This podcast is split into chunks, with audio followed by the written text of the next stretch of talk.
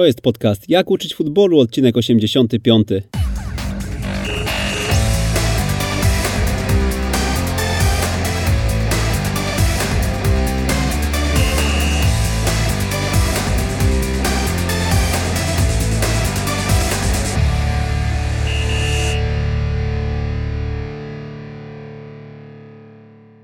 Jak uczyć futbolu, odcinek 85 przy mikrofonie Przemysław Mamczak. Witam serdecznie. Kilka dni temu mm, rozmawialiśmy, rozmawialiśmy po raz pierwszy w życiu i po tych kilkunastu minutach już wiedziałem, że to będzie dobry odcinek i chociaż ten odcinek jeszcze nie został nagrany, bo dopiero zaczynamy, to mogę w ciemno Wam wszystkim e, go polecić. Na linii mam dziś trenera Janusza Niedźwiedzia. Dzień dobry, trenerze. Dzień dobry, panie Przemku. Witam wszystkich słuchaczy. Trenerze, no to zacznijmy od e, pana osoby. Jak się pan nam krótko przedstawi, e, bo znamy pana przede wszystkim z ostatniej pracy w Stali Rzeszów, z awansu do drugiej ligi. E, no ale kilka zdań o przeszłości jeszcze wspomnimy, zanim przejdziemy już do mięsa i do konkretów, na które dzisiaj niewątpliwie liczymy. Okej, okay, nazywam się Janusz Niedźwiedź, mam 38 lat. Od 13 lat jestem trenerem, od 8 w piłce seniorskiej Pochodzę z małej miejscowości na północy kraju. To było dawne województwo koszalińskie, obecnie teraz zachodniopomorskie. Natomiast już w wieku 13 lat yy, trafiłem do szkoły z internatem w Szczecinku, nie mieszkając już z rodzicami. Wyjechałem dlatego, żeby się rozwijać, ponieważ wiedziałem, że w mojej miejscowości już y, więcej nie rozwinę się jako zawodnik młody. E, więc y, no, taki, taki był mój pomysł i e, no, dzisiaj mogę powiedzieć, że jestem wdzięczny rodzicom za to, że zgodzili się, bo, bo mają 13 lat, rzadko kiedy dziecko opuszcza swoje rodzinne gniazdo. W wieku 14 lat dostałem pierwsze powołanie na konsultację szkoleniową. To było, yy, był wtedy trenerem selekcjoner Andrzej Zamiński. To były wtedy roczniki 81, te, te, te z lipca już, e, bo to były połówki. Ja byłem z rocznika 80, jestem z rocznika 82. I to było pierwsze takie, pierwsza konsultacja, na którą pojechałem. E, w wieku 15 lat trafiłem do Aniki Wronki, w której byłem 6 lat. E, nie udało mi się zadebiutować w pierwszej drużynie. Mm, w wieku 19 lat było ostatnie powołanie do reprezentacji, bodajże 4 mecze na, na poziomie U19. No i później e, kluby trzecio- i drugoligowe, chwilę na zapleczu wtedy jeszcze pierwszej ligi, bo nie było ekstraklasy, czyli w drugiej lidze w Turze Turek. E, w wieku 30 lat zakończyłem e, grę w piłkę. Zostałem trenerem już dużo wcześniej, bo byłem grającym zawodnikiem, można tak powiedzieć. E, już w wieku 25 lat prowadziłem zespół nawet w klasie okręgowej w Turze Turek. A w wieku 30 lat jako już młody, początkujący wtedy trener dostałem szansę prowadzenia zespołu w drugiej lidze, czyli Jarocie Jarocin. Później oczywiście to się potoczyło. Ostatnie dwa kluby to Podhale Nowy Park i Stal Rzeszów. Bardzo szybko pan zaczął. Tak jak e, mówili, mówił pan o 25 latach, w wieku 30 był pan w drugiej lidze w Jarocie. Jak z, z, tym wejściem do szatni, jak to wyglądało z pana perspektywy? Jak pan e, budował autorytet i e, od czego pan zaczynał? No bo chyba będąc nie najstarszym w szatni jako trener, jest chyba trudniej niż, niż, niż jednak z perspektywy wieku zawsze mając jakąś tam przewagę. Nie ukrywam, że mm, akurat z tej szatni znałem część piłkarzy, ponieważ interesowałem się losami Jaroty, jeździłem na mecze i nie było mi ciężko wejść do tej szatni. E, byli ode mnie zawodnicy starsi i o 3 i o 4 lata, którzy też byli doświadczeni, choćby Darek Wrzostowski wtedy, który mm, był wcześniej bramkarzem w Groklinie Grodzisk, e, czy Piotr Garbarek, obecny trener Jaroty, który wtedy miał 3 lata, ma, ma 3 lata więcej. Nie było ciężko, ponieważ dokładnie wiedziałem, czego chcę. Ja do tego zawodu przygotowywałem się dużo wcześniej i te lata spędzone wcześniej powodowały, że dokładnie wiedziałem, co chcę zrobić, jak chcę grać na tamten oczywiście czas.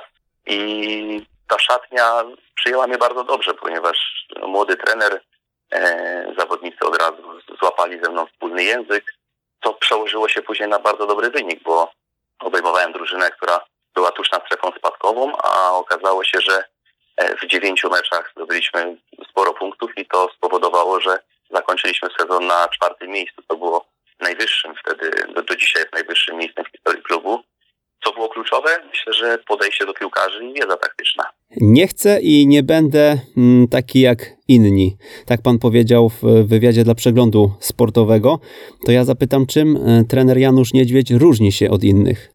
Myślę, że różni się w patrzeniu na futbol, w tych szczegółach, które wprowadzam w grze, a później te szczegóły moim zdaniem robią duże, dużą różnicę i, i mają wielkie znaczenie.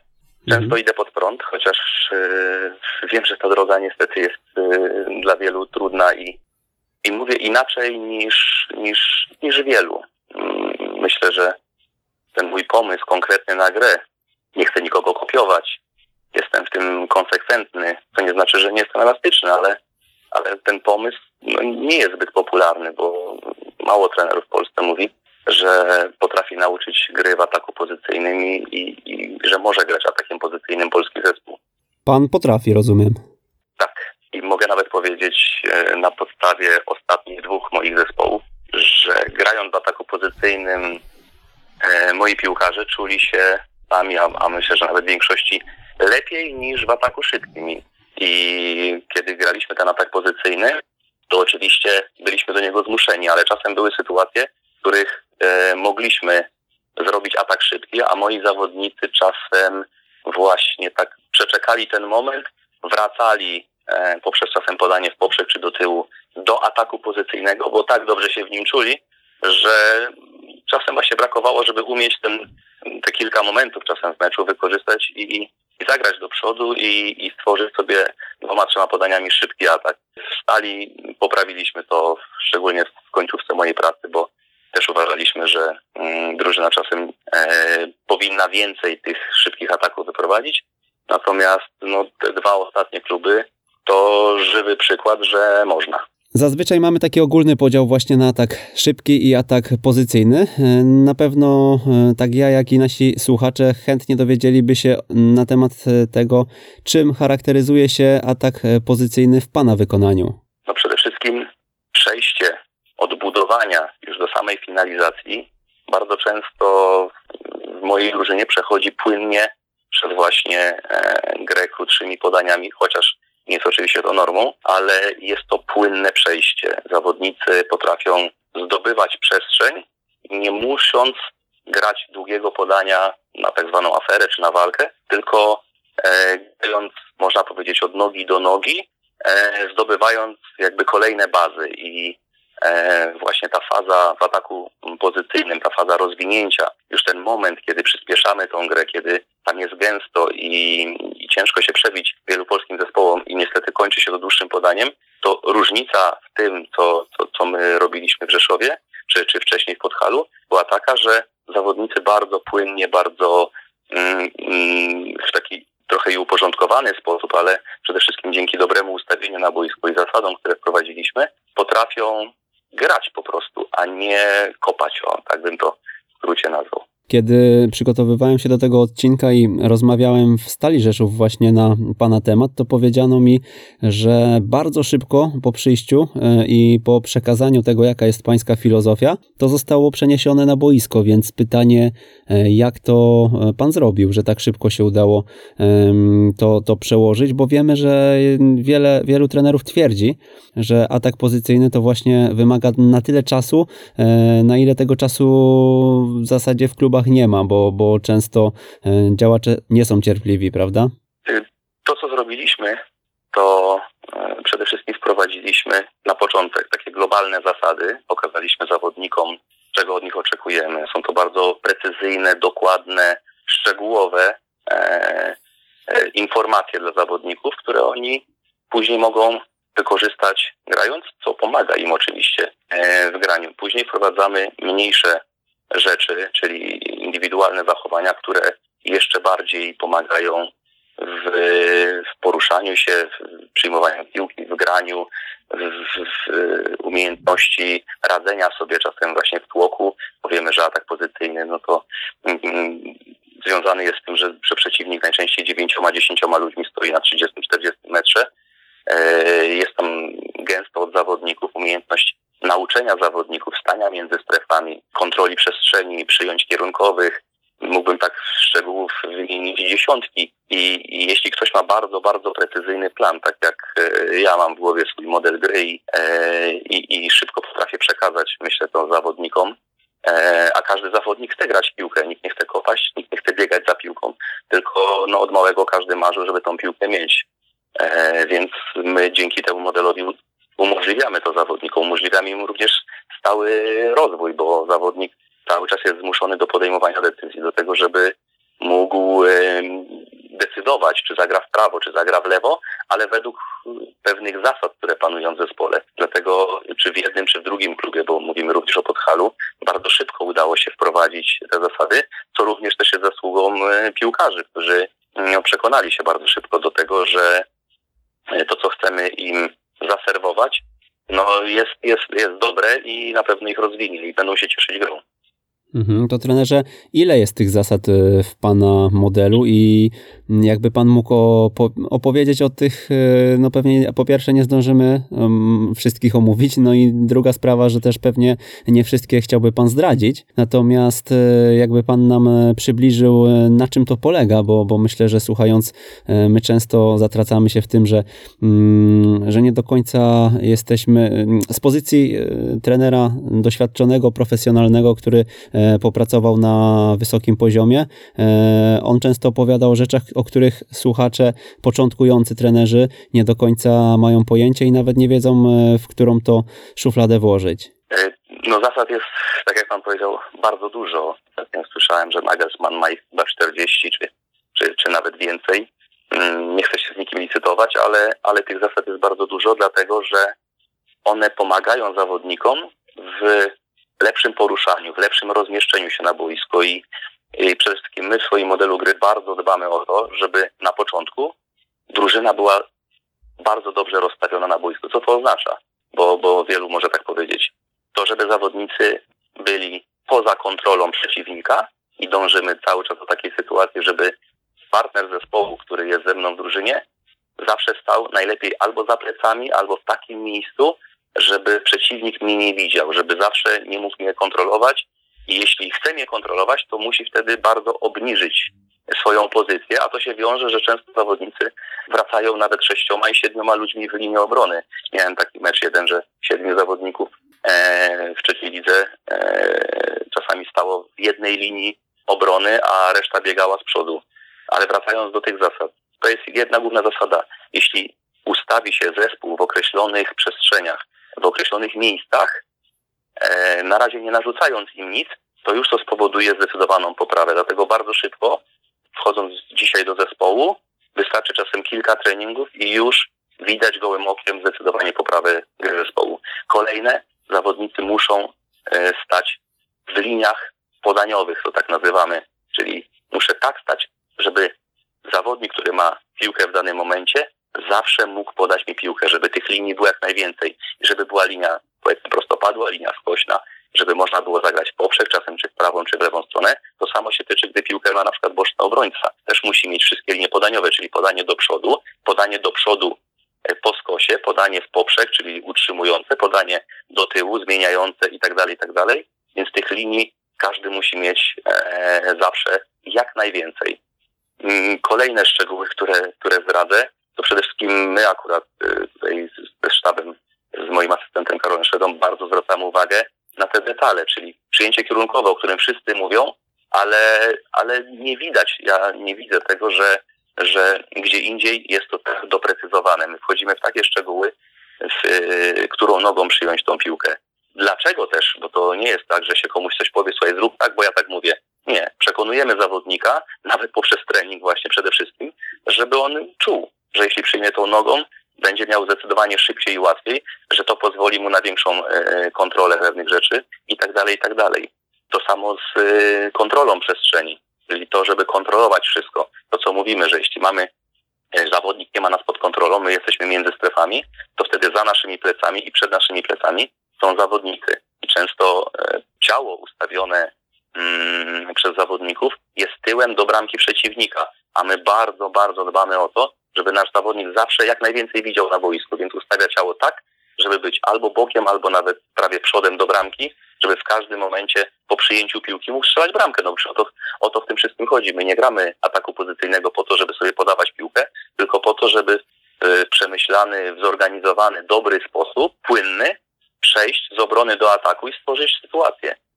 No dobrze, twórz linię podania, przyjmij kierunkowo, to są e, lekcje, których udzielamy na e, pierwszych kursach trenerskich, których, e, które, które wyczytamy w narodowym modelu gry i o których słyszymy wszędzie, ale pytanie, jak to zrobić, żeby to faktycznie zadziałało, bo no, samo powiedzenie zawodnikowi, słuchaj, stwarzaj linię podania, bo jeżeli jej nie stwarzasz, to twój kolega nie jest w stanie do ciebie podać, no chyba nie wystarcza, prawda? Więc zapytam, jakie macie na to sposoby, że to zadziałało tak szybko po raz kolejny.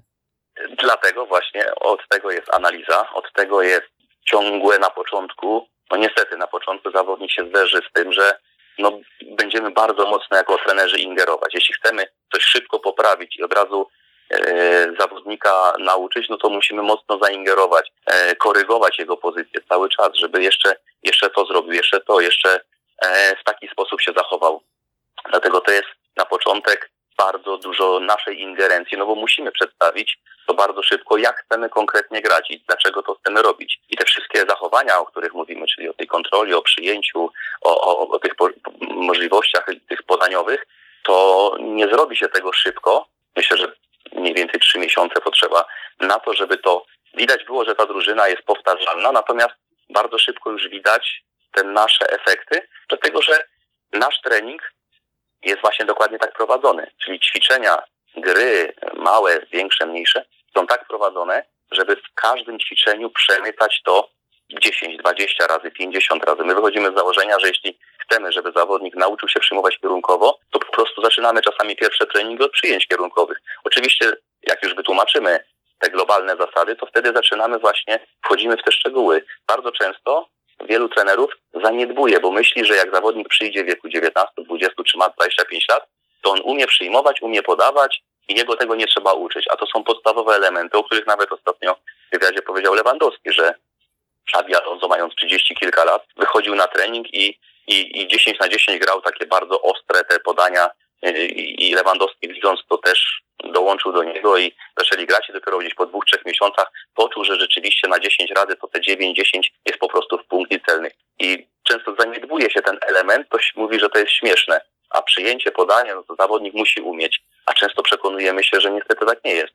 A dzięki temu, że zawodnik ma odpowiednio ułożone ciało, nie mówię o przyjęciu, tylko o ułożenie ciała, jeśli chodzi o postawę ciała, czyli ciało bokiem i do tego jeszcze dorzucamy ten ruch głową, który powoduje, że tą przestrzeń się kontroluje i bardzo mocno się na to naciska. Robi się to setki razy czasami. To trochę na początku musi być zrobione w formie ścisłej, żeby zawodnikowi najpierw dokładnie powiedzieć, jak stworzyć sobie przestrzeń, jak przyjąć którą nogą. Więc proszę mi wierzyć, czasami najprostsze ćwiczenie, od palika zawodnik musi odejść podanie, przyjęcie i podać na drugą stronę, trwa czasem 20 sekund e, pokazanie, tłumaczenie tego, żeby zawodnik to zrobił, bo nie ma tych nawyków, bo nie miał tego wykształconego w młodym wieku i my właśnie na to na początku bardzo duży nacisk kładziemy, a ćwiczenia, mówię, gry są bardzo mocno e, tymi ćwiczeniami, że tak powiem, naszpikowane i to jest to powoduje, bo jak mogę się nauczyć czegoś robić? No poprzez powtarzalność. Jeśli będę coś powtarzał setki, tysiące razy, to się tego nauczę, nawet w wieku 35 lat. Czyli jak rozumiem, te formy ścisłe również e, nie są, nie są wam obce i nie boicie się ich, a, e, a jak wchodzicie do gry, to co? To rozumiem, że jest e, na początku szczególnie jedno wielkie zamrażanie przez trenera i, i ciągły stop, poprawka, przesuwamy, poprawiamy ciało zawodnika, czy jakie ma pan na to sposoby? No na początku niestety tak to wygląda. Niestety nie ma innej drogi. Oczywiście to są później gdzieś tam po treningu rozmowy, czasem biorę zawodnika jeden na jeden i, i pokazuję mu, tłumaczę, daję prostą sytuację boiskową. Grasz między strefami, masz za plecami zawodnika, co możesz zrobić? On później oczywiście e, mówi, e, jaki jest jego sposób, punkt widzenia. My oczywiście też pomagamy zawodnikowi zrozumieć jego nie tylko rolę, ale również to, że to przyjęcie odpowiednią nogą w odpowiedni sposób spowoduje, że on albo będzie miał więcej przestrzeni i nadal dzięki temu, że stał między przestrzeniami po przyjęciu, będzie miał więcej czasu na podjęcie decyzji, albo nie. I to są czasem szczegóły, które, to co powiedziałem na początku, powiedział Pan, czym się różni od innych. Właśnie tymi szczegółami. Jestem e, szczególantem, Później z czasem oczywiście robimy to we fragmentach gry, w grach, dajemy zadanie i zawodnicy wtedy jakby już mając te automatyzmy, bo wykonali coś 3, 5, 7 tysięcy razy, ktoś by powiedział 5 tysięcy razy przyjąć piłkę. No jeśli robisz praktycznie półtorej godziny treningu cały czas z piłką, cały czas w jakimkolwiek ćwiczeniu wplatają się te zasady. Mówimy cały czas o początku treningów, czyli nie to, co się dzieje tam po roku, chociaż nawet po półtorej roku wstali, jak zaczynaliśmy treningi, to zaczynaliśmy znowu od formy podań, tylko że wtedy już nie trzeba było zamrażać, tylko jakieś drobne korekty były, żeby zawodnika, zawodnikowi przypomnieć na przykład po przerwie zimowej, e, jak przyjąć e, znowu piłkę, bo to czasem umyka, bo nie jest to automatyczne na początku, dlatego że zawodnicy tego nie wykonywali w młodym wieku. Wtedy, kiedy dziecko właśnie uczy się takich rzeczy, jest najbardziej plastyczne. My to musimy robić niestety w piłce seniorskiej, a myślę, że wielu trenerów tego nie robi, dlatego stąd te różnice. Kiedyś pamiętam na konferencji w Warszawie bardzo e, podobną retorykę przyjął e, trener Probierz. E, zresztą i trener Nawałka chyba w dekalogu Nawałki, jak dobrze pamiętam, czyli w jego książce tam opisywane były właśnie podobne ćwiczenia, podobne elementy i zwracanie uwagi właśnie, uwagi na te szczegóły związane z piłkarskim elementarzem. Ale ja zapytam od innej trochę strony. Trenerze, ile razy się zdarzyło, że któryś z zawodników e, kopnął bidon po takim ćwiczeniu, bo powiedział, no co to za gościu przyszedł, który e, przez półtorej godziny tych treningów e, daje nam pograć przez trzy minuty.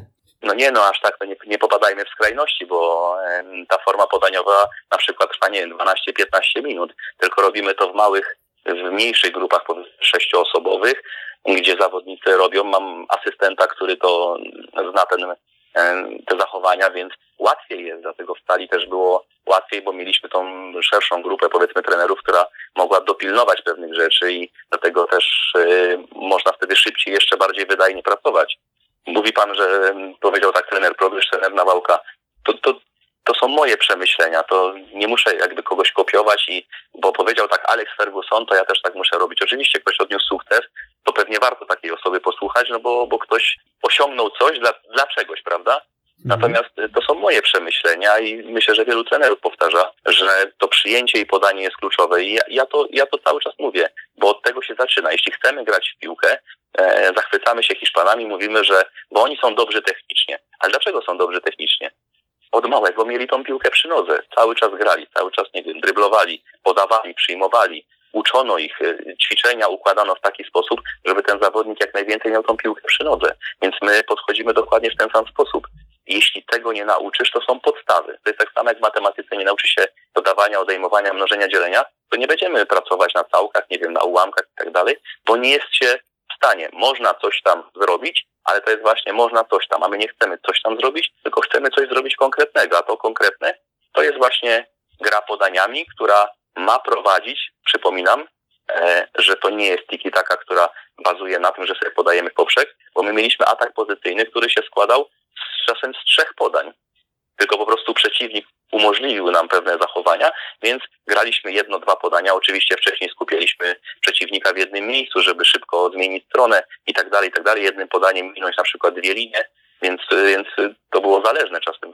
To trzeba było 25-30 podań, a czasem trzema podaniami potrafiliśmy dojść do bardzo dobrej sytuacji ta oryginalna tiki-taka też, też nie, nie tylko się opierała na tych podaniach w poprzek, e, bo jednak efekty przynosiła, natomiast ja wrócę też za chwilę do tego wątku, skąd w ogóle inspiracja do, do takiej gry i dlaczego akurat tak. E, natomiast jeszcze wracając do, do tego, o czym pan powiedział, czyli do mm, form e, coachingu po prostu i pana ingerencji w ćwiczenie, jak już dochodzi do gry. Czy to mm, gry w, w 11 na 11, czy to małej gry, mm, czy tamte elementy są przez Pana mm, traktowane tak bardzo, bardzo sztywno, że nie ma szans, żeby popełnić błąd, czy jednak e, przymyka Pan oko i co jakiś czas tylko przerywa, pokazuje, czy nie? Czy właśnie mm, kluczem jest to, żeby e, na każdy błąd zwracać uwagę, tak żeby ten zawodnik już e, miał wpojone, że po prostu, no jeśli on popełni błąd, to wszyscy zatrzymujemy i trzeba, e, trzeba przy wszystkich posłuchać trenera, w jaki sposób on powinien ustawić swoje ciało przy tym przyjęciu, czy, czy, czy przy stwarzaniu linii podania? No nie możemy każdego błędu, bo gdybyśmy każdy błąd, to treningi by się mogły nie odbywać, prawda? Bo cały czas coś jest delikatnie, choćby nawet do poprawy, jeśli chcemy być e, w tym perfekcyjni. Mhm. Oczywiście dajemy zawodnikom grać. Czasem jest tak, że dopiero po danym ćwiczeniu e, lub po treningu, też swoje treningi nagrywaliśmy dronem, pokazywaliśmy zawodnikowi, pytając go o zdanie, co on o tym myśli i tak dalej, i tak dalej. Potem wprowadzaliśmy to w formie ćwiczeń, żeby te ćwiczenia, które robimy, czy gry, tak jak pan powiedział, one cały czas imitowały. Czasem było tak, że coaching był znikomy, czasem wręcz w ogóle tego coachingu nie było, jeśli widzieliśmy, że ta gra jest na tyle płynna, że wszyscy się angażują i czasem czuliśmy tą energię, więc nie było sensu przerywać. Ale jeśli widzimy, że coś nie funkcjonuje i to wszystko się rozłazi totalnie i ćwiczenie nie spełnia swojej roli, to po prostu przerywaliśmy i, i, i musieliśmy to y, kontrować wręcz, żeby mm, zawodnicy wiedzieli, że nie ma przyzwolenia naszego na, na, na, na taką powiedzmy na brak y, realizacji pewnych rzeczy. Więc Mhm. y, wszystko zawsze zależy. Ja, ja zawsze powtarzam, piłka nożna to, to nie jest to nie jest 20 robotów, tylko to są ludzie, to jest żywy organizm. Cały czas trzeba reagować. Ja nigdy nie lubię tych skrajności, że zawsze zrobić tak, albo zawsze tak, albo tego się nie robi, albo tamtego się nie robi. To jest zawsze żywy organizm. Tu trzeba podchodzić bardzo elastycznie, plastycznie. Jeśli widzimy, że drużyna potrzebuje tego coachingu, to oczywiście, bo jest źle ustawiona i gra w ogóle nam się rozłazi, że tak powiem, to musimy ingerować. Jeśli e, albo czasem po prostu dajemy drużynie popełnić błędy, choćby taki, taki prosty przykład. Czasem gra się rozłazi i, i zawodnicy zaczynają się denerwować, dlaczego im nie idzie, przecież cały czas gramy dobrze w piłkę, a tu nam gra nie idzie. Więc dajemy im, powiem brzydko, żeby się troszeczkę pomęczyli, po czym jest przerwa i zaczniemy z nim rozmawiać. Jeśli chcecie zrobić to, zobaczcie, wróćcie tylko do tego, do tego, tego, co wy sądzicie. Oni wtedy mówią oczywiście, co oni sądzą i nagle zaczyna się druga gra i ta gra zupełnie inaczej wygląda. Czasem wystarczy tylko przypomnieć dwoma, trzema zdaniami, czasem dwoma, trzema słowami, czego chcemy, co zrobić. Graj szybciej, graj na jeden, dwa kontakty. Linie, te linie podaniowe, no już nie będę do tego wracał. Jeszcze wiele, wiele innych rzeczy. To mówię, to trzeba by było być na takim treningu, zobaczyć. Początki są takie, że tego coachingu jest bardzo dużo, z czasem coraz mniej, czasem więcej dajemy zadań, żeby zawodnicy, jak już znają ten model gry, czują go w sobie, że dobrze im się gra i tak dalej. Czasem sami zawodnicy przychodzą, że co jeszcze mogę udoskonalić, co trener uważa, a co mogę nowego wprowadzić. My z zawodnikiem rozmawiamy, a czego ty potrzebujesz na danej pozycji, bo to jest kluczowe, żeby wiedzieć, czego też zawodnicy potrzebują. My oczywiście na początku dajemy im e, te informacje, ale później często oczekujemy też od nich informacji zwrotnej. Mhm, ja trenerze zapowiadałem, że nasi słuchacze lubią konkrety, więc jeszcze chwilę powiercę dziurę w brzuchu o ten e, temat, Mhm. e, bo tak powiedział pan, że no właśnie mm, ten coaching e, czasami nie bywa wcale taki bardzo intensywny i kiedy trzeba, no to, to daje pan pograć. No ale w takim razie czy, czym się trener Niedźwiedź różni od pozostałych, jeśli chodzi o przełożenie potem tego na boisko, bo ja tutaj wracam ciągle do opinii na temat gry stali i wcześniej Podhala, że jednak bardzo szybko udało wam się ten atak pozycyjny i taką em, powtarzalność, pewny automatyzm e, przełożyć na boisko. E, No bo, bo, bo jak mówimy o 15-20 minutowej wstawce e, z układem e, jak, jak, jakichś tam podań do rozegrania, z odpowiednim przyjęciem, odskokiem od e, tyczki, e, czy właśnie coachingu w taki sposób, jaki teraz Pan o tym opowiedział, no to myślę, że to jest e, ktoś, ktoś, kto nas słucha, może powiedzieć, to jest e, no nic nowego, bo już to słyszałem i widziałem w wielu miejscach, prawda? No właśnie różnice są w tych szczegółach. Można zrobić, e, skopiować ćwiczenie trenera Niedźwiedzia. Można skopiować ćwiczenie Guardioli, można em, skopiować Mourinho, można Ancelottiego i tak dalej, i tak dalej. Nie chodzi o to, żeby kopiować, tylko żeby rozumieć. Dlatego my mamy tak bardzo precyzyjny ten nasz model gry. Wiemy dokładnie, czego chcemy. My nie mówimy zawodnikowi raz tak, raz tak, że on jest później rozchwiany i on, kurczę, nie wiem, czego, zawod- czego ten trener ode mnie oczekuje. On bardzo dokładnie wie. Więc na początek najważniejsza jest wiedza taktyczna. Wiedza tych szczegółów, umiejętność dostrzeżenia tego, czego nie widzą inni. To jest tak samo, jak idzie pan do lekarza i niby teoretycznie ten sam e, lekarz. Jeden postawi złą diagnozę, drugi złą, a pójdzie pan do trzeciego, a on w dwie minuty od razu panu odnajdzie, co jest nie tak, zrobi i nagle czuje się pan zdecydowanie lepiej. Tak samo jest w piłce. Ja nie chcę mówić odkrywczych rzeczy, tylko chcę mówić te, które są. A w jaki sposób to wprowadzamy? Dajemy zawodnikom grać. E, wejdę głębiej, e, dlaczego też tak jest, że te drużyny, które prowadzę, od razu mają poprawę gry i grają lepiej i, i potrafią się nauczyć szybko ataku pozycyjnego. Dlatego, że trenujemy z piłkami. wielu trenerów tak mówi, ale my cały czas dążymy, żeby zawodnicy grali, po prostu grali mniejsze, większe gry, jest coaching, jest analiza, jest rozmowa, jest, są pytania zawodników, nasze, cały czas to jest stymulowanie mózgu, cały czas ćwiczeniami jest pokazywanie oczywiście pewnych rzeczy, ale również, żeby on sam odkrył pewne rzeczy, e, ale oczywiście według naszych tych e, zasad, które panują. Czyli są zasady, w których zawodnik się obraca, ale w tych zasadach ma również wiele kreatywności. E, nie, nie mówimy zawodnikowi zawsze podaj w prawo, zawsze w lewo. My mu pokazujemy jakieś tam opcje, ale on później tak na boisku wybiera. On sam musi poczuć.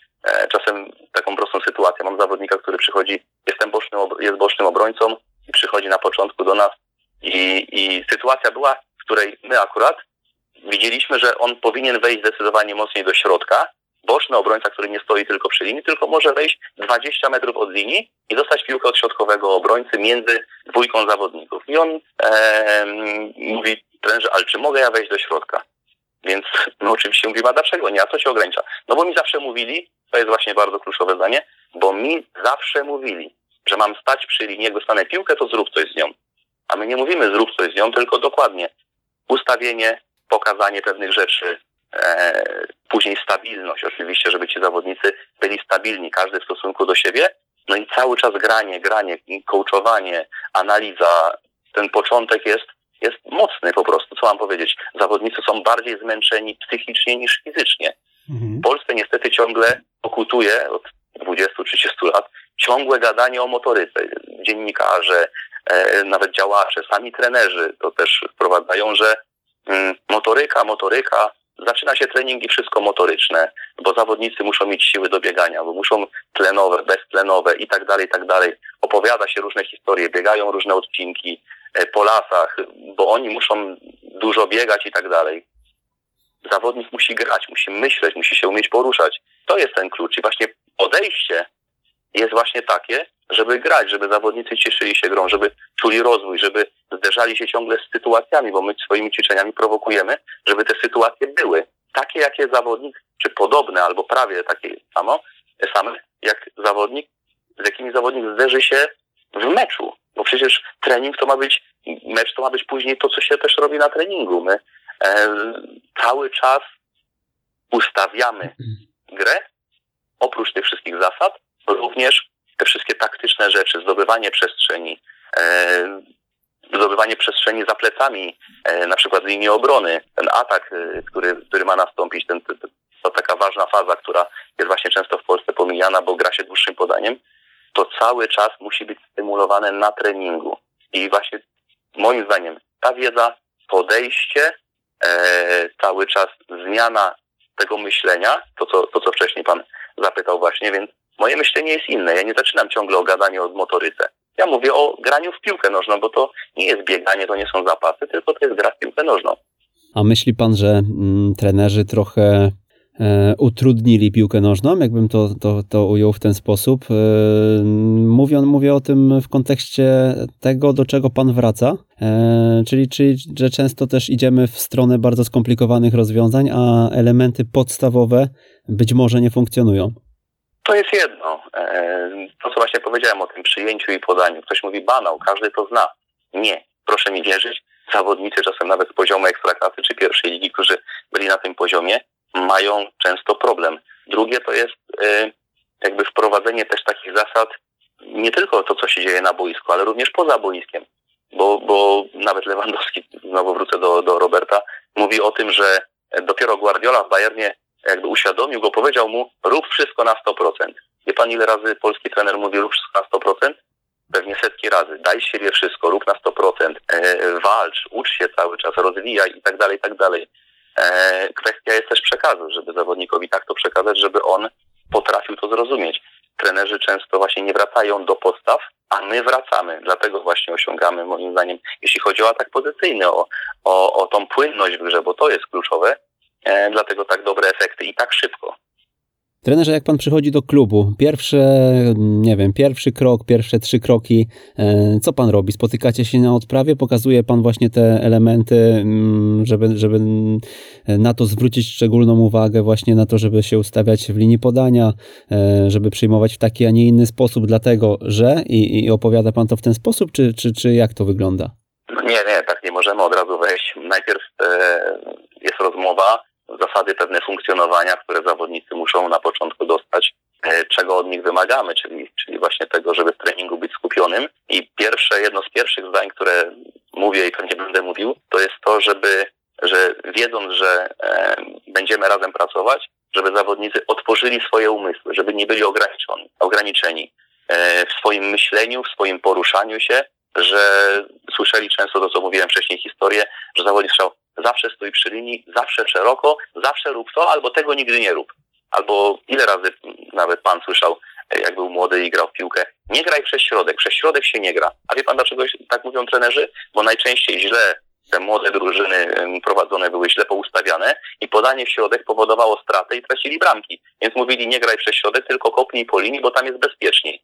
A my właśnie cały czas mówimy, a właśnie graj przez środek. Właśnie mówimy wręcz odwrotnie niż to, co zawodnik czasem przez 15 lat słyszał. Więc e, na początku może, może wyglądać to jakby kosmos dla takiego zawodnika, ale jedno z pierwszych zdań, otwórz swój umysł, poczuj to, jak wychodzi na boisko, no to pierwsze co robimy to są globalne zasady, czyli to wszystko, to, wszystko, to ustawienie najpierw, czyli tak jak w mojej filozofii, boczni obrońcy grają, moim zdaniem to jest, stoją najwyżej w Polsce. Nie ma drugiego w Polsce zespołu, który gra tak wysoko bocznymi obrońcami. To oczywiście czasem jest modyfikowane, ale ogólna zasada jest taka, że ci boczni obrońcy stoją bardzo wysoko. Skrzydłowi schodzą bardzo głęboko do środka, gdzie w środku czasem mamy i czterech, i pięciu, i sześciu ludzi i dzięki temu właśnie, dzięki temu, że ci boczni obrońcy idą wysoko poza kontrolę skrzydłowych, to, że skrzydłowi wchodzą do środka, dzięki temu właśnie te wszystkie linie podaniowe są.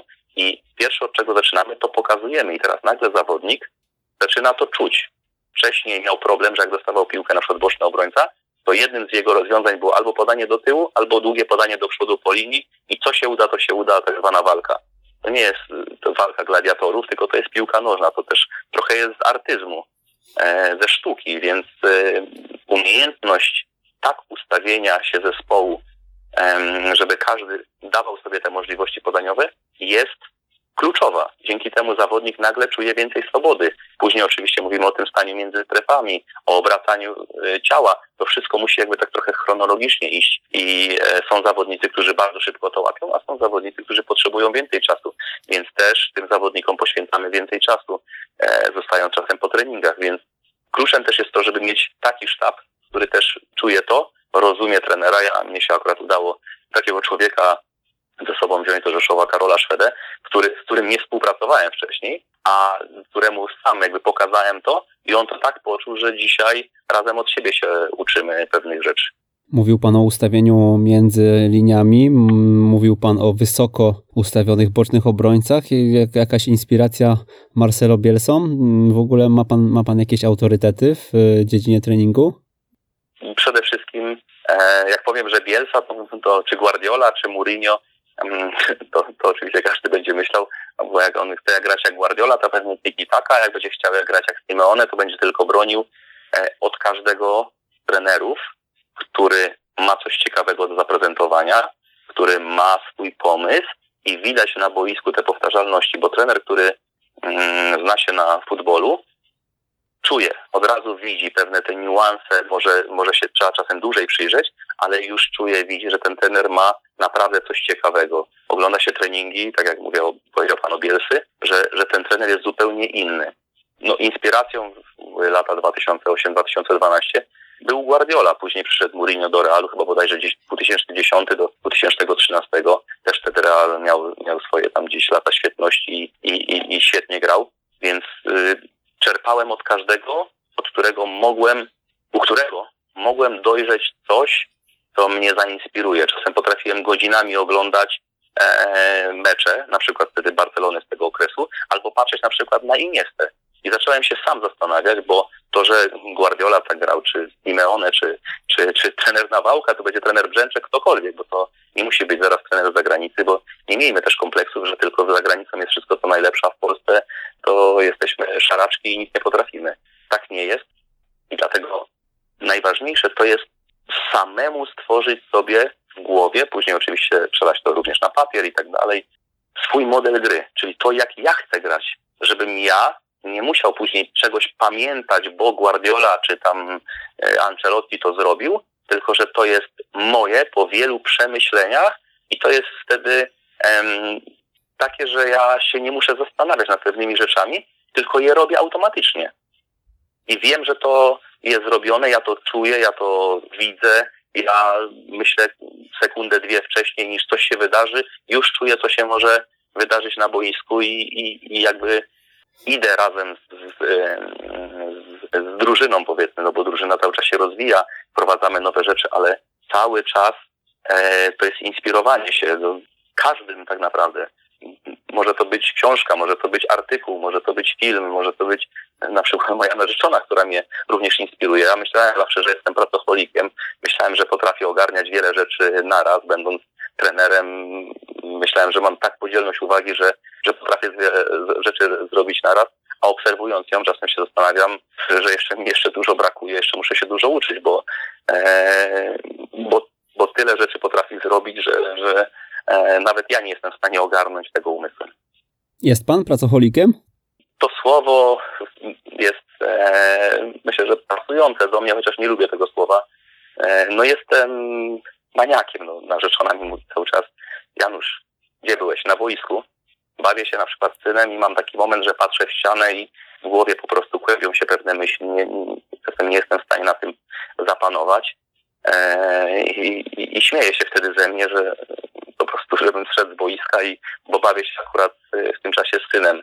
Pracuję praktycznie ciągle, ja nie mam ograniczonych godzin. Ja jak potrzebuję 8 godzin, to pracuję 8 godzin. Jak potrzebuję 15 godzin, to pracuję 15 godzin. Nie patrzę na to, ile ja mam być w klubie, żeby pokazać, że ja siedzę w klubie, nie wiem, do 22, że jestem pracocholikiem. Po prostu jak czuję, że tam w klubie tą dobrą energię i, i chcę tam pracować, chcę być i siedzieć do 22, do 23, to, to jak najbardziej, ale nagle obudzę się o 7 rano i już coś czasem często zasypiam, gdzieś tam mam notatnik koło siebie albo idę ulicą, czasem wpadnę, wychodzę czasem spod prysznica, bo, bo gdzieś tam e, ciepła woda mnie rozluźniła i nagle czuję, że, że chciałbym coś sobie zapisać, coś sobie przypomniałem, coś, coś mnie zainspirowało. Cały czas jest ta burza mózgów i to właśnie powinien, myślę, że mieć trener, właśnie tą pasję, bo wszyscy mówią o pasji, ale to jest związane z pracą, z pracowitością i, i e, cały czas tą burzą mózgów, cały czas z rozmowami ze samym siebie, e, ze samym sobą, przepraszam.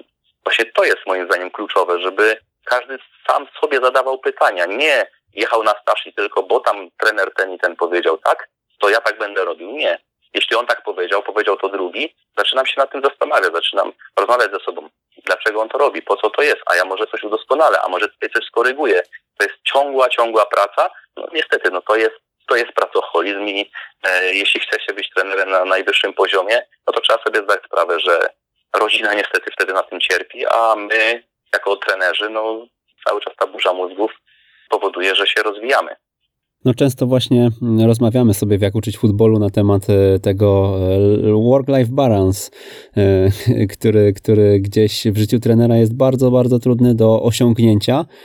No i chyba trener też nie jest mm, tak naprawdę dobrą osobą do życia w rodzinie, bo, bo właśnie nawet jeśli jest już w domu, to odbiega myślami i, i jest na boisku często, tak jak pan to powiedział. Ma pan jakieś takie sposoby na to, na to? Bo tak sobie myślę, Pan współpracował z, miał pan w sztabie trenera mentalnego Konrada Czapeczkę w Rzeszowie.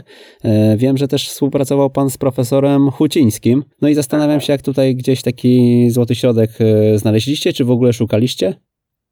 No, tych rozmów było, było dużo, bo z Konradem pracowaliśmy już jeszcze wcześniej niż z profesorem Hucińskim. Profesor Huciński dołączył do klubu trochę później, ale jeszcze wrócę do tego work e, i balans, no bo tak naprawdę to E, to, to jest kluczowe. Jeszcze parę lat temu, mówię uczciwie, nie potrafiłem się odłączyć od piłki. Praktycznie to były minuty, nawet nie powiedziałbym, że to były dwie, trzy godziny. E, czy to było rano, czy wieczorem, czy jadłem obiad, no to, to cały czas to funkcjonowało, cały czas mój mózg pracował. E, w ostatnich latach po rozmowach z doświadczonymi trenerami, e, którzy też no, mówili, że człowiek będzie miał większość, większą jakby świeżość takiego umysłu, będzie wpadał na, na nowe, ciekawe rzeczy, będzie trochę czasem miał tego dystansu więcej żeby nauczyć się tego, bo to jest rzeczywiście sztuka. I, i ja się nauczyłem. Nie powiem, że, że, nie, że, że to jest zawsze, ale bardzo często udaje mi się odbiec myślami. E, dzięki właśnie mojemu synowi, który jest tak energetyczny, że e, no nie mogę spuścić go na chwilę z oczu cały czas. E, wymyśla różne zabawy. My też z narzeczoną musimy być po prostu czujni w każdym momencie, więc e, no, to mi to powoduje, że jestem w stanie się wyłączyć choćby na chwilę e, z tego futbolowego powiedzmy myślenia. No ale za chwilę, tak jak mówię, no jest, jest ten moment, że patrzę w ścianę albo patrzę na syna, a moja narzeczona zna mnie na tyle, że już mówi, to jesteś na boisku, co, gdzie byłeś? W stali, prawda? Tak. Albo, albo gdzieś tam o, o kim myślałeś. No dobrze, a co pan e, od profesora Hucińskiego, którego dobrze znamy tutaj z audycji, bo był trzykrotnie, mhm. co pan, co pan wyciągnął może i co panu zostało w pamięci? Było coś takiego, co, co gdzieś, gdzieś zakotwiczyło? Oj, sporo rzeczy. Nie powiem, że się zgadzam ze wszystkim z profesorem Hucińskim, e, bo tak po prostu nie jest. Wiele rzeczy, które, które można było zaczerpnąć od profesora, uważam, że są bardzo dobre uważam, że to czasem to profesor mówił na przykład o, no wszystkiego nie chcę zdradzać oczywiście, bo to są gdzieś tam rozmowy prywatne, ale, ale choćby to, żeby właśnie um, trzymać się czasem troszeczkę bardziej z dala od drużyny, a, a, a dać tą, tą większą swobodę, to myślę, że, że, że to była taka jedna rzecz, bo kiedyś, jeszcze wiele, wiele lat temu ingerowałem zdecydowanie częściej teraz rzeczywiście więcej się przyglądam, stoję trochę z boku, co też trochę ma wpływ na to, że, że miałem tam sporą grupę trenerów, którzy mogli pewne rzeczy wykonać, bo jeśli się e, pracuje w klubie, w którym się, można powiedzieć, sam trener bramkarzy jest raz w tygodniu, a, a, a ma się tylko kierownika, no to, no to czasem naprawdę ciężko jest, żeby, a chcąc, żeby drużyna grała w ten sposób, no, stanąć z boku i się nie odzywać i, i nie dawać pewnych uwag czy korekt. E, więc choćby to była z tych jednych rzeczy. Mm, druga, moim zdaniem bardzo cenna, e, i to właśnie, e, gdy poznałem profesora, to było jeszcze przed meczem z Podhalem Nowy Targ, czyli przed meczem, w którym walczyliśmy o awans. Mm, no podpowiedział mi jedną rzecz, co zrobić. Dzisiaj mogę to zdradzić. E, bo rok wcześniej prowadziłem Podhale i mm, i tak uznaliśmy wszyscy, że Podhale oprócz tego, że pewne rzeczy zostawiliśmy tam, czyli model gry, Podhale tak dobrze grało, ponieważ e, zawodnicy z Podhala, dokładnie trzech, przeszło w trakcie sezonu do e, zespołu e, Stali. Dodatkowo trener, który, który odszedł z klubu, poszedł do, można powiedzieć, konkurencji, więc to też trochę napędzało tych zawodników do tego, żeby, żeby trochę udowodnić, nie wiem, być może nie myliłeś się, odszedłeś i tak dalej, i tak dalej. I on mi wtedy podpowiedział właśnie taką jedną rzecz, żebym w ostatnim tygodniu unikał kompletnie mediów, żebym w ogóle nie udzielał się e, w mediach, jak najmniej nawet przebywał w szatni, żeby, że zawodnicy już po pewnym czasie, jak pracowaliśmy rok czasu i tak dalej, i tak dalej, żeby, żeby już mieli możliwość, nie wiem, skupić się na swoich myślach i tak dalej, żeby już nie wprowadzać nowych rzeczy, bo i tak to może nie zadziałać.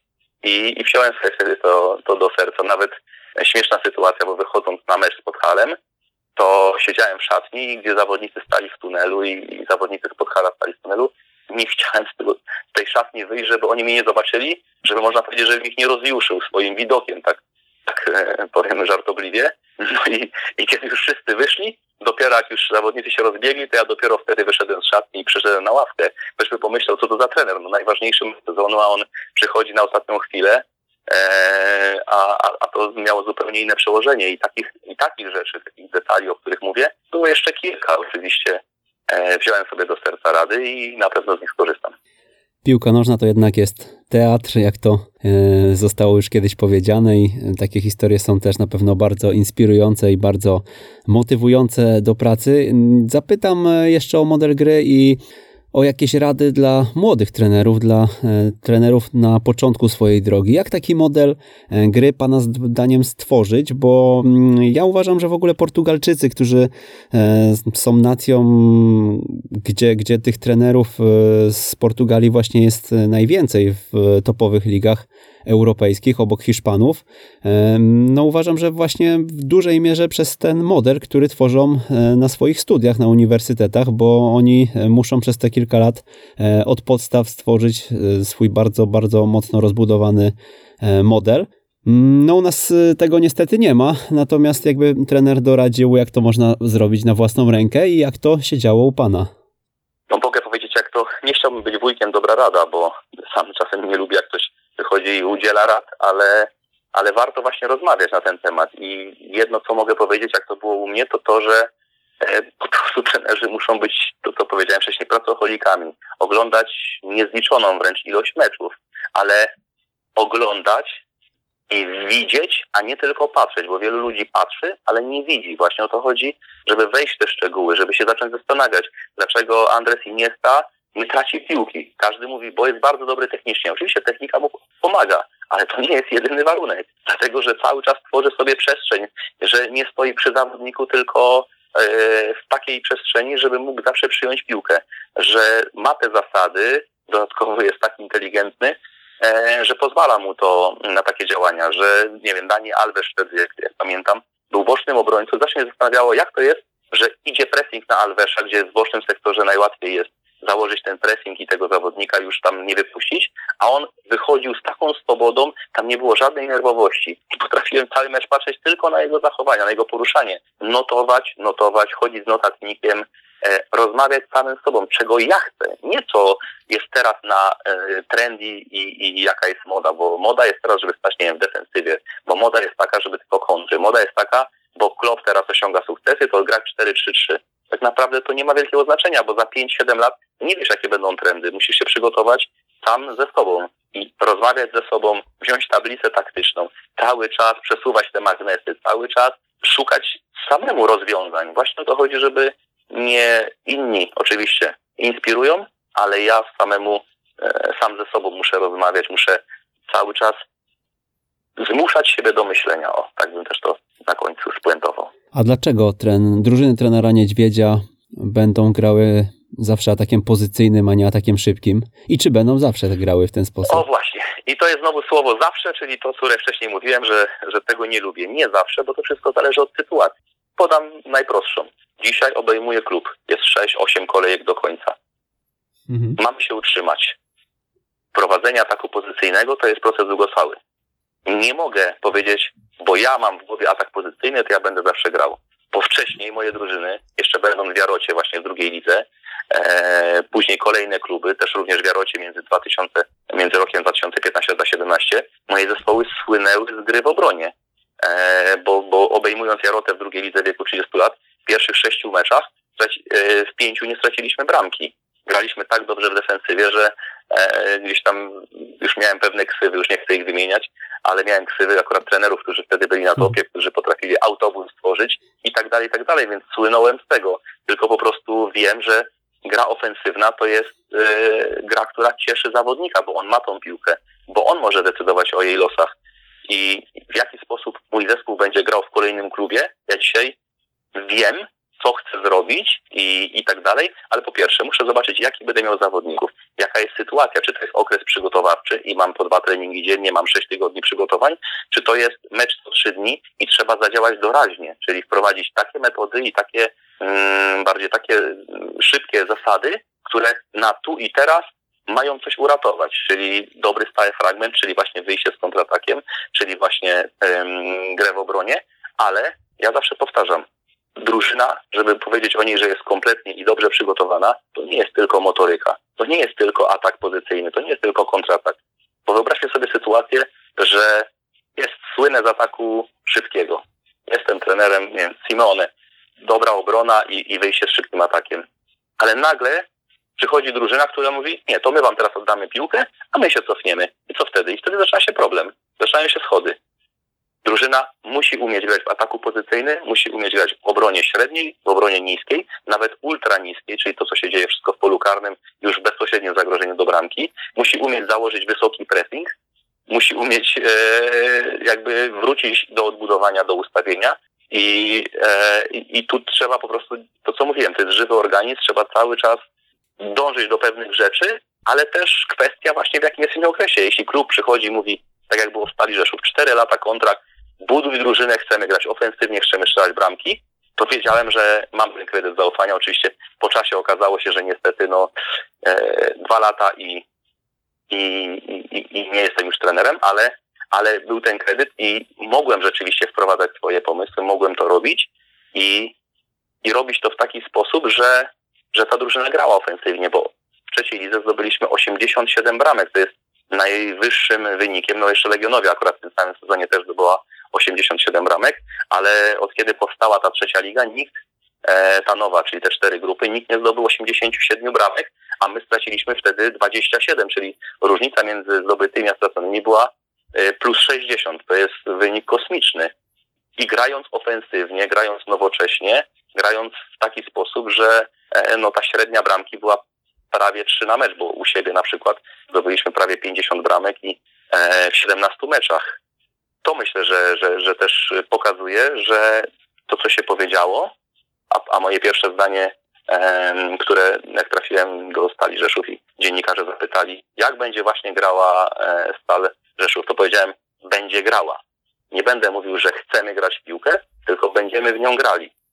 I myślę, że, że, e, że słowa dotrzymałem. Powiedział pan, że wprowadzenie ataku pozycyjnego to proces długotrwały. Jak długotrwały? Ile czasu zajmuje panu po wejściu do drużyny? No tak, żeby to, to już miało ręce i nogi. To są takie etapy. Pierwszy, już po kilku treningach, już widać różnicę. Jak ktoś e, przyjdzie e, przed moim przyjściem i po, to od razu po kilku treningach, kilka uwag, e, skorygowania pewnego ustawienia, e, już, już widać różnicę dla, dla kogoś, kto nawet nie musi się nawet bardzo znać na piłce. Już widzi, że, że ta piłka płynniej przechodzi od zawodnika do zawodnika, że, no, że jest powtarzalność i, i to widać. Po jakichś dwóch tygodniach, tak jak mówiłem wcześniej, byłem pod Halu czy w Stali, już po dwóch tygodniach, po trzech, już rzeczywiście ten zarys jest taki wyraźny, to od razu, od razu widać. Dwa, trzy miesiące to jest taki okres, w którym rzeczywiście widać powtarzalności. Natomiast no, ja też potrzebuję najlepiej okresu przygotowawczego, w którym mam te kilka tygodni, żeby ten model wprowadzić, żeby tych treningów było więcej, żeby było więcej czasu na to, żeby z zawodnikami na ten temat porozmawiać, żeby nie tylko pokazać, ale żeby oni sami na własnej skórze doświadczyli i dotknęli tego, co, co chcemy zrobić.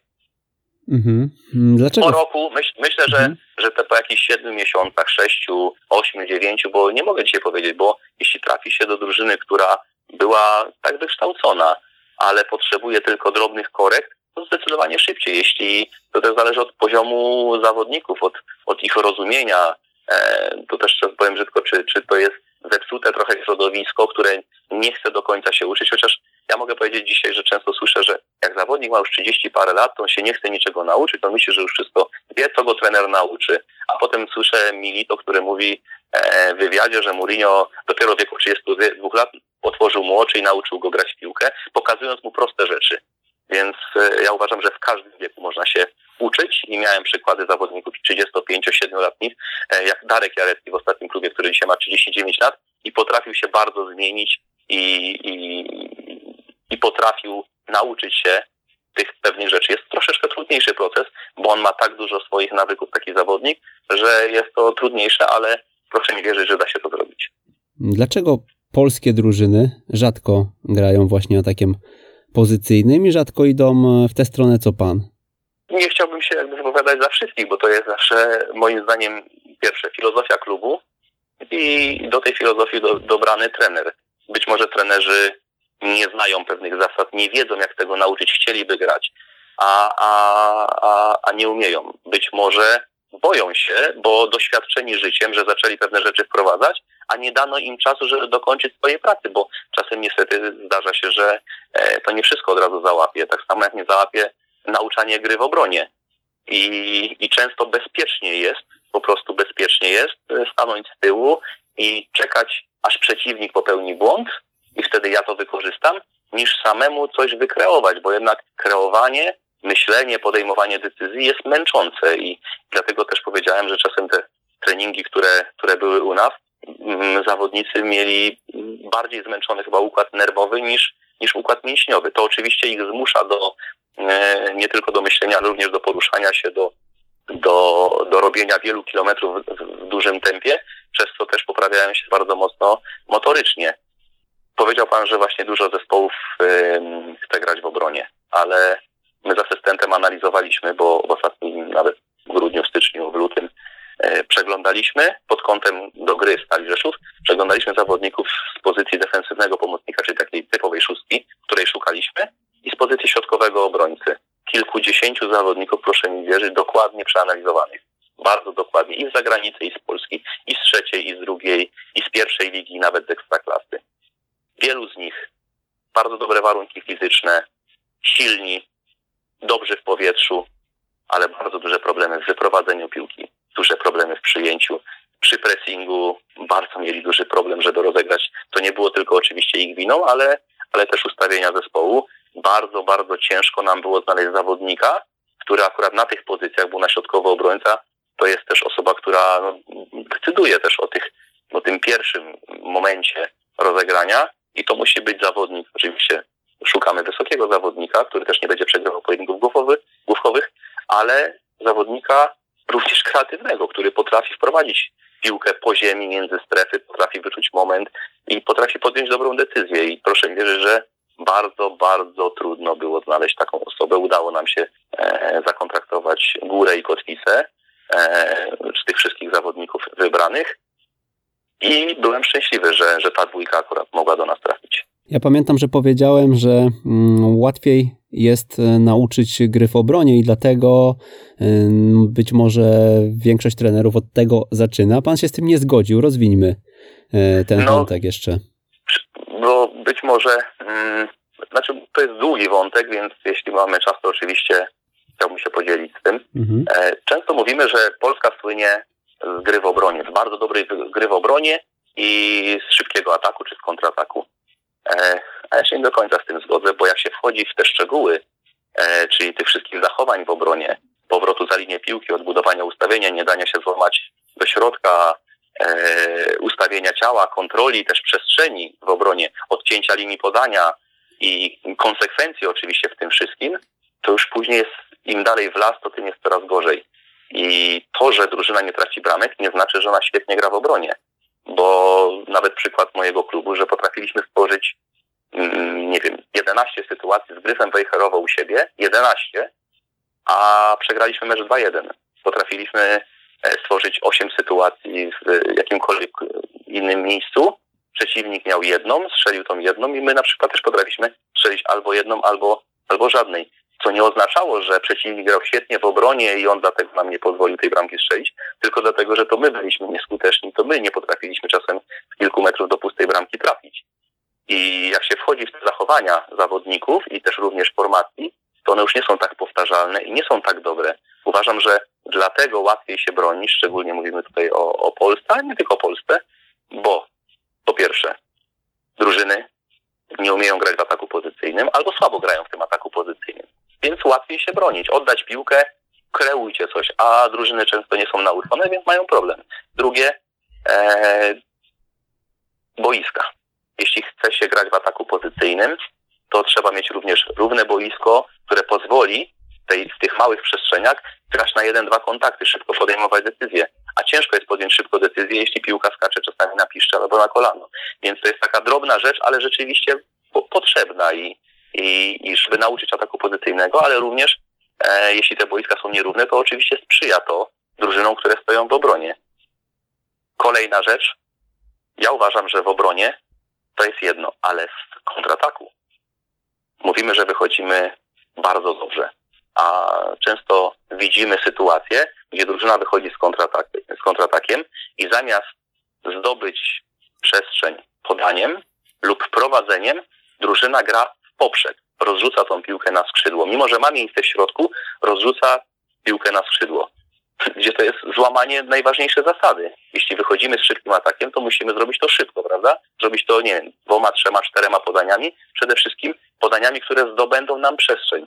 A wiele drużyn ma tak, że ma tą przestrzeń do podania, ale prowadzą piłkę, nie wiedzą co zrobić i podają do boku, żeby zawodnik z boku coś zrobił i ewentualnie wrzucił. To powoduje, że sami spychamy się do boku, czyli chcemy, czyli robimy dokładnie to, co przeciwnik będący w obronie chce zrobić. No bo jeśli ja jestem w obronie i ktoś wychodzi z szybkim atakiem, to nie chcę, żeby on mi grał penetrujących podań i nagle prostopadłe podania sam na sam, tylko chcę, żeby się zepchnął do boku. A czasem bez mojej ingerencji drużyna automatycznie gra do boku, więc jak się wejdzie już te szczegóły, to już tak różowo nie ma. Ale oczywiście jak ktoś widzi, że ktoś zdobył bramkę jedną czy drugą, albo jej nie stracił, no to najczęściej mówi się, że, że te drużyny dobrze kontratakują albo dobrze bronią. Trenerze, ja widzę, że został nam tutaj kwadrans, ale no jeszcze jest tyle obszarów e, związanych z tymi szczegółami, o które chciałbym zapytać, że chyba, chyba się będziemy musieli po prostu spotkać e, ponownie i tak sobie skonkretyzować, e, skonkretyzować jakąś tematykę. Ja zapytam jeszcze o stosunek nauczania ataku do obrony u Pana. Jak to wygląda? Bo no, Pan raczej chce dominować z piłką, prawda? Tak. No ale zakładam, że też nie odpuszcza Pan totalnie tego, o czym przed chwilką Pan opowiadał. Właśnie właśnie zachowań w obronie? No w ostatnim okresie e, stali, w okresie zimowym, większość okresu przygotowawczego to, były, to była gra w obronie. E, to były te zasady, które wprowadzaliśmy nie tylko jeśli chodzi o indywidualne zachowania, ale również drużynowe i, i, i formacji i tak dalej, i tak dalej, obrony, pomocy, współpracy między skrzydłowym a bocznym obrońcą. Też oczywiście to wszystko polega na tym, że prowokujemy ćwiczeniami czy, czy grami sytuacje meczowe, które później pewnie się powtórzą w meczu, więc zawodnik ma już to, to powiedzmy gdzieś tam głęboko zakorzenione i łatwiej mu to automatycznie robić i bronić się przed y, tego typu rzeczami. Więc obrony jest bardzo dużo, bo często wszystkim obrona kojarzy się również z obroną tylko i wyłącznie niską, kiedy stoję na 30-40 metrze. A my graliśmy bardzo dużo w obronie, bo my od razu po stracie piłki na połowie przeciwnika szliśmy na pressing. Więc my tej obrony mieliśmy, tylko to była obrona wysoka, która co wcześniej mówiliśmy ataku pozycyjnym, nie jest popularna w Polsce. A ja uważam, że mm, my robiliśmy to bardzo dobrze i ten wysoki pressing, który stosowaliśmy po stracie, często powodował, że przeciwnik nie był w stanie wyjść z kontratakiem, a albo tą piłkę odbieraliśmy bardzo szybko. Oczywiście to też naraża nas na kontrataki, których których też mieliśmy i, i, nie dopuszczaliśmy przeciwnika do sytuacji. Nie zawsze też oczywiście drużyna nam strzeliła bramkę z tego, ale pracy nad obroną jest bardzo dużo, bo założenie wysokiego pressingu to są długie tygodnie. Niski mm, pressing czy ta niska obrona e, również to są tygodnie, ale to jest poprawianie każdego dnia. Czasem e, w mikrocyklu treningowym wprowadzaliśmy to e, w, w tych ćwiczeniach początkowych nawet, żeby zawodnikom cały czas przypominać, choćby o, o tym, że graliśmy wysoko, żeby zawodnicy odpadali po stracie, czyli e, tej reakcji na zamiar, że w momencie straty piłki najczęściej przeciwnik jednym podaniem chciał zdobyć przestrzeń za naszymi plecami. Musieliśmy być na to przygotowani, a żeby się tego nauczyć i żeby to poprawić, to znowu wchodzimy w szczegóły, czyli jak ciało ma być ustawione, w którym momencie reakcja, kiedy zawodnik biega tak, a kiedy tak, kiedy biega za moich pleców, kiedy mam złamać linię, a kiedy nie mam złamać linii. I to mówimy tylko o jednej sytuacji, a, mógłbym wymienić 5, 7, 10 szczegółów, które, które w tym czasie robimy.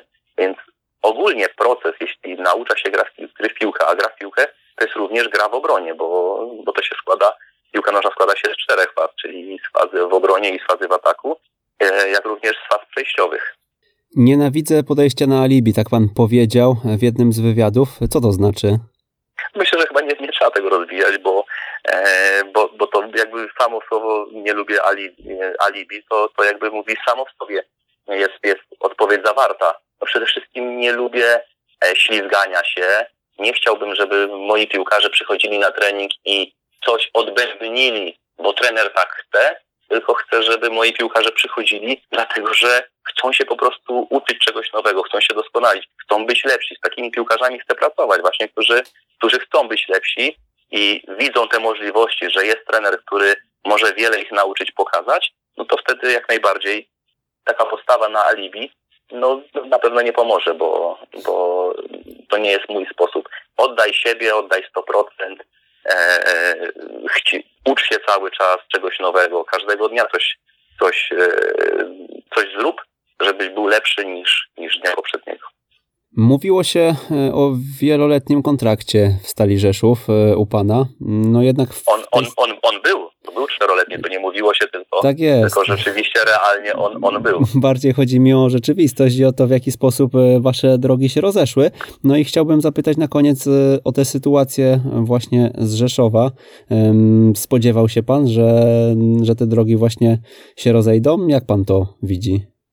Może zacznę od tego, że przychodząc zostali, został mi zaproponowany kontrakt czteroletni. Ja jakby przychodząc na rozmowę do prezesa Kalisza, tam miałem w głowie kontrakt dwuletni. Prezes sam zaproponował, że chce mieć trenera na lata, że to ma być wizja długofalowa.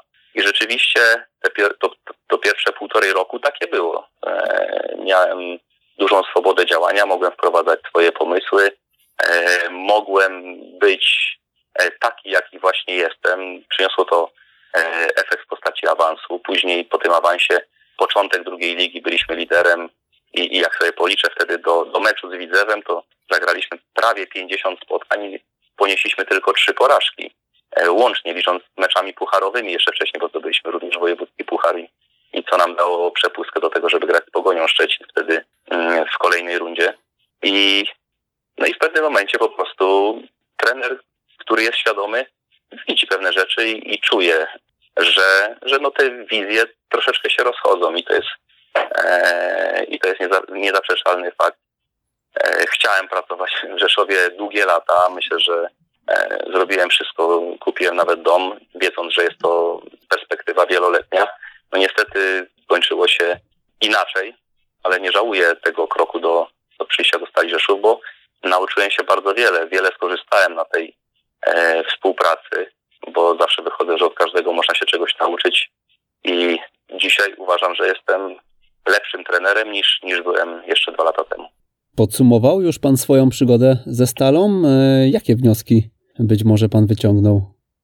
Oj, tych wniosków od takich najmniejszych do największych e, jest bardzo wiele, bo e, nie tylko jest analiza gry zespołu, którą oczywiście wiemy, co zrobiliśmy, co możemy zrobić inaczej i lepiej i co trzeba udoskonalić w kolejnym klubie, w którym będziemy.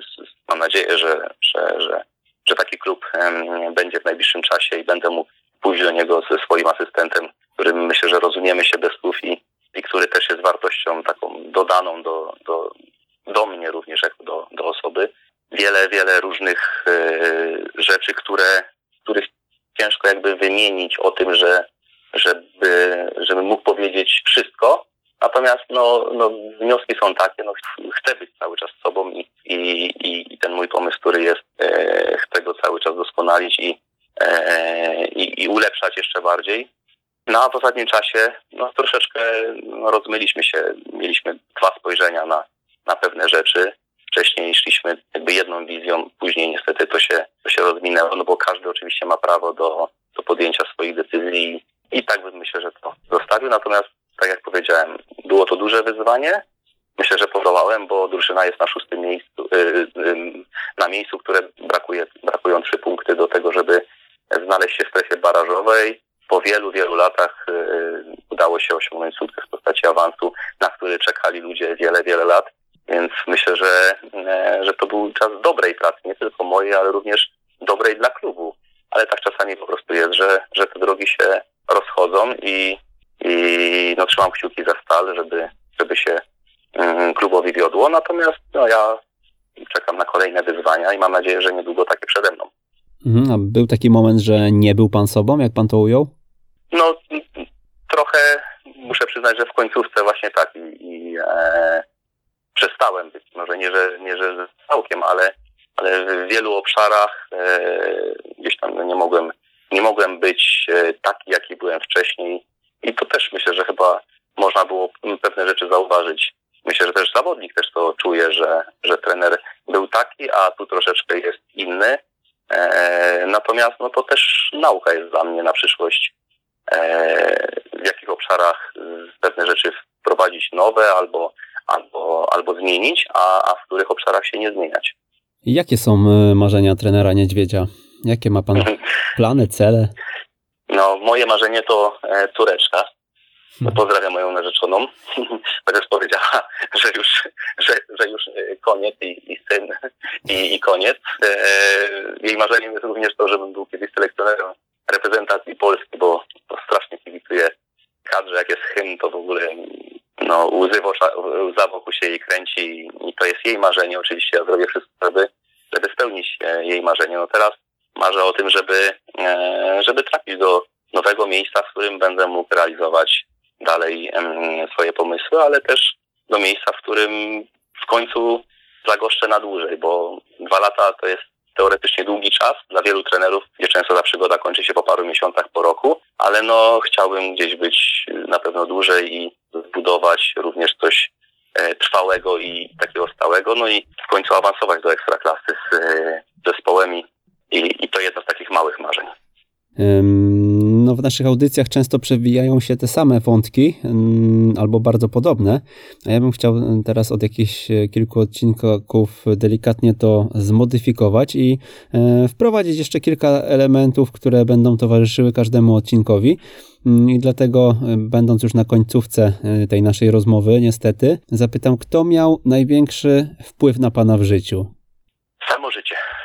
Samo życie, czyli e, tak naprawdę na początku no, moi rodzice, z którymi mieszkałem do 13 roku życia, którzy, e, no mój tata rozwijał we mnie moją pasję, chociaż, chociaż ta pasja była od samego początku i, i umożliwiał mi to. Był prezesem klubu małego, w którym, w którym zaczynałem. E, miałem dostęp do boiska i tak dalej. Mm, moja mama, która była wyrozumiała, nie mogła mnie doprosić na, na obiad i, i, i wołała mnie czasami 15-20 razy i była wyrozumiała, nie mówiła mi nigdy nie graj w piłkę, wręcz przeciwnie, mówiła tak, rób to, e, więc jestem im e, bardzo wdzięczny za to, bo nie każdy rodzic e, w ten sposób podchodzi. Kolejne e, etapy to, to kolejne właśnie takie inspiracje i e, no, kontuzje, które e, wydarzyły się w moim życiu, to nie jest, nie jest temat tabu. Pięć operacji, uszkodzeń mięśni nawet nie zliczę, to też ukształtowało mój charakter i też y, pokazało mi, e, żeby szybciej zacząć szkolić się jako trener. E, to, że w wieku 13 lat już wyjechałem z domu rodzinnego, to jakby kolejna rzecz, która, e, która spowodowała, że musiałem sobie radzić praktycznie cały czas sam w tym życiu dorosłym i szybciej wejść w to życie dorosłe i nauczyć się choćby gotować i takich przyziemnych rzeczy, być bez rodziców. E, no ostatnio to, co mówiłem o, o Guardioli, że ten okres 2000, od 2008 do 2012 roku, ten jego sposób i, i to, że wtedy naprawdę, dzisiaj przypomnę sobie 4,5 roku dokładnie, dzień praktycznie w dzień, minuta w minutę, zeszyty po 300 stron, pozapisywane notatkami, e, to po prostu też spowodowało, że wchodząc już w wieku 30 lat do Jaroty, ja już też wiedziałem, jaki chcę być. Oczywiście to się cały czas jeszcze ewoluuje, uczę się nowych rzeczy, ale już ten główny zarys był wtedy i dlatego też łatwo mi było wejść do szatni, bo dokładnie wiedziałem, z czym chcę wejść, co chcę zrobić i, jak moja drużyna ma funkcjonować. No i moja narzeczona, która jest dla mnie inspiracją, to co powiedziałem, potrafi zrobić czasem kilka rzeczy na raz, gdzie mnie się wydawało, że to jest, e, że ja jestem w tym dobry, ale patrząc na nią, no to tak jak powiedziałem, jestem jeszcze jeszcze się muszę dużo uczyć, żeby, żeby być aż na takim poziomie. Czy jest jakieś zdanie, pytanie, e, które utkwiło Panu w pamięci, które zmieniło bardzo mocno e, Pana podejście do pewnych rzeczy może? No przede wszystkim e, najpierw w wieku 12 lat, kiedy sam sobie zadałem pytanie, co chcę w życiu robić i kim chcę być. I od początku powiedziałem sobie, że chcę być najpierw zawodowym piłkarzem, mniej więcej do 35 roku życia, a później być trenerem. To pierwsze e, nie miało prawa się udać ze względu na problemy zdrowotne, a po drugie po prostu zaczęło się zdecydowanie wcześniej. I dzięki temu wiem, że dzisiaj jestem zdecydowanie lepszym trenerem niż e, gdybym pewnie miał tą karierę na wyższym poziomie i skończył dopiero pewnie 2-3 lata temu i dopiero zaczął teraz robić kursy trenerskie. A drugie to było w wieku 20 bodajże 1 lat, kiedy e, w ostatnich czterech latach, będąc w Anice Wronki 2,5 roku nie grałem w piłkę, skończyło się to dwoma operacjami, jeszcze nieudaną jedną i i można powiedzieć, że moja kariera wtedy, kariera, dopiero wchodziłem w ten świat prawdziwej kariery, e, można powiedzieć, że się zakończyła zanim się rozpoczęła. To było to drugie, gdzie e, zadałem sobie pytanie, czy chcę dalej iść e, w piłkę i, i grać na poziomie trzecio i drugoligowym, bo tylko na tyle mi mój organizm pozwalał, czy zacząć robić już papiery trenerskie. No i stwierdziłem, że jak najszybciej chcę zacząć robić te papiery trenerskie no i, i poszedłem tą drogą. Lubi pan czytać książki? E, nie jestem pożeraczem książek, e, ponieważ czerpię inspirację ze wszystkiego, ale, ale no teraz na przykład jestem w trakcie czytania książki Tomka Tchórza, Periodyzacja taktyczna. Ja zawsze powtarzam, że e, jak ktoś chce przeczytać książkę, to najlepiej taką, żeby ona go po pierwsze i zainspirowała, ale z drugiej strony, że jeśli on jest w jakimś etapie życia, na przykład ja teraz, tak jak mówię, swój trening opieram, nie jest to periodyzacja taktyczna, ale w paru aspektach, czy, czy nawet w wielu aspektach opieram o periodyzację taktyczną, no to chciałem też poznać, bo, bo można wcześniej było wiele czytać różnych artykułów i tak dalej, i tak dalej, ale, ale no, polecono mi książkę, która według wielu um, w polskich realiach dużo mówi o periodyzacji taktycznej, więc teraz jestem na etapie czytania e, periodyzacji taktycznej Tomka Tchórza książka, która e, pewnie pan zapytał o książkę, która wywarła jakiś tam na mnie wpływ, tak, i które mogę polecić. No zawsze pytamy o taką listę pięciu tytułów e, mhm. dla trenerów, które mogą nasi goście polecić. Akurat e, tutaj te, i Tomek był u nas dwukrotnie i też rozmawialiśmy o jego książce. Teraz wydał kolejną zresztą. Natomiast, mhm. natomiast no znamy, znamy i doceniamy jego pracę. No jeśli ma pan listę tych pięciu tytułów, to śmiało możemy je też zaprezentować. No ja mogę powiedzieć to, co, mm, to, co w pewnym momencie na mnie wywarło duże wrażenie, ale również to, co pol, mogę polecić, to, co Pan powiedział wcześniej o młodych trenerach, więc nawiążę też do tego. Myślę, że taką książką jest książka Straszliwie Sam. Pewnie mhm. kojarzy Pan tą książkę. Domenech. O losach, tak, mhm. Raymonda Domenecha. No to dla młodych trenerów na pewno myślę, że warto, żeby, żeby każdy ją przeczytał i naprawdę słuchał się w nią, bo e, często wchodząc do zawodu, każdy myśli, że często osiągają sukces, tak jak to było u mnie, że od razu na początku e, dziewięć meczów w Jarocinie w drugiej lidze, 30-letni trener i od razu sukces, bo, bo z dziesiątego chyba jest miejsca, blisko strefy spadkowej, wdrapaliśmy się na czwarte miejsce i, i człowiek czasem ma takie poczucie, że to tak łatwo poszło, że to będzie tak zawsze, a, a ten zawód, nawet, nawet moja ostatnia praca, czy wcześniejsze, pokazuje, że nie zawsze tak jest, że coś może być logiczne, coś może być spójne, coś może być naprawdę dobre w, w moim rozumieniu, a nie zawsze jest tak, że to, to się uda zrobić wszystko idealnie, więc myślę, że ta książka to na pewno jest, polecam, bo będą wiedzieli, na jakie trudności natrafią w swojej pracy, jak często będą pozostawieni sami sobie, właśnie ze swoimi myślami. Po porażce często trener jest sam. Trenerzy w, niższych ligach dotykają wielu takich problemów codzienności, a, a nie są czasem sobie w stanie tym poradzić, a tutaj mówimy o najwyższym poziomie, jest ważna taka tożsamość, wiara w to, co się robi, kierunek, na jaki się zdecydowano, naciski ludzi z zewnątrz, które tam panowały wśród zawodników, nie wiem, prezesów, sponsorów, bo to chodziło o reprezentację Francji, więc y, tą książkę na pewno polecę. E, jak pracowałem w stali, mój trener mentalny z książkę Johna Gordona i Mike'a Smitha E, mecz wygrywa się w szatni, siedem przykazań lidera, więc, więc jeśli chodzi o książki, to te mogę polecić, ale nie tylko, bo e, mówię, że jeszcze nie widziałem, tylko pewne urywki i rozmawiam z dwoma kolegami, którzy oglądali całą serię w ostatnim czasie filmu z Michaelem Jordanem, czyli z tym, tym mhm. mistrzowskim sezonem między chyba 97 a 98 rokiem życia, e, The Last Dance, opowiadającej właśnie o, o Chicago Bulls.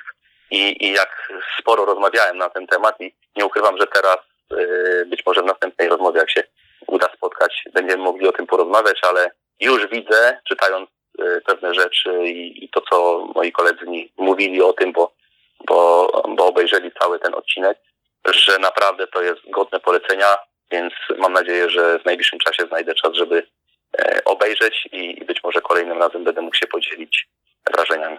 Trenerze, mamy minutkę. Z jakim zdaniem e, chciałby Pan zostawić naszych słuchaczy? No przede wszystkim życzę wszystkim powrotu do normalności, również piłkarskiej, bo, bo chodzi o to, żeby kibice wrócili na stadiony, żeby nie tylko te mecze się zaczęły, ale również żeby kibice wrócili na stadiony. Bez nich futbol umiera. Co mogę powiedzieć? Bądźcie zdrowi i do zobaczenia. Mam nadzieję, że już niedługo na piłkarskim szlaku. Tak jak obiecałem na początku, to był bardzo ciekawy odcinek Jak uczyć futbolu, odcinek 85, a naszym gościem był trener Janusz Niedźwiedź, do niedawna w Stali Rzeszów. Dziękujemy trenerze. Dziękuję bardzo, pozdrawiam. Życzymy więc powrotu na piłkarski szlak i, no i spełniania marzeń, o których sobie dzisiaj mówiliśmy. Ja również dziękuję za uwagę. Przemysław Mamczak, do usłyszenia za tydzień. Jeżeli podobał Ci się ten odcinek, mamy do Ciebie prośbę, poinformuj jednego znajomego trenera o tym, że istnieje taki podcast jak Jak uczyć futbolu.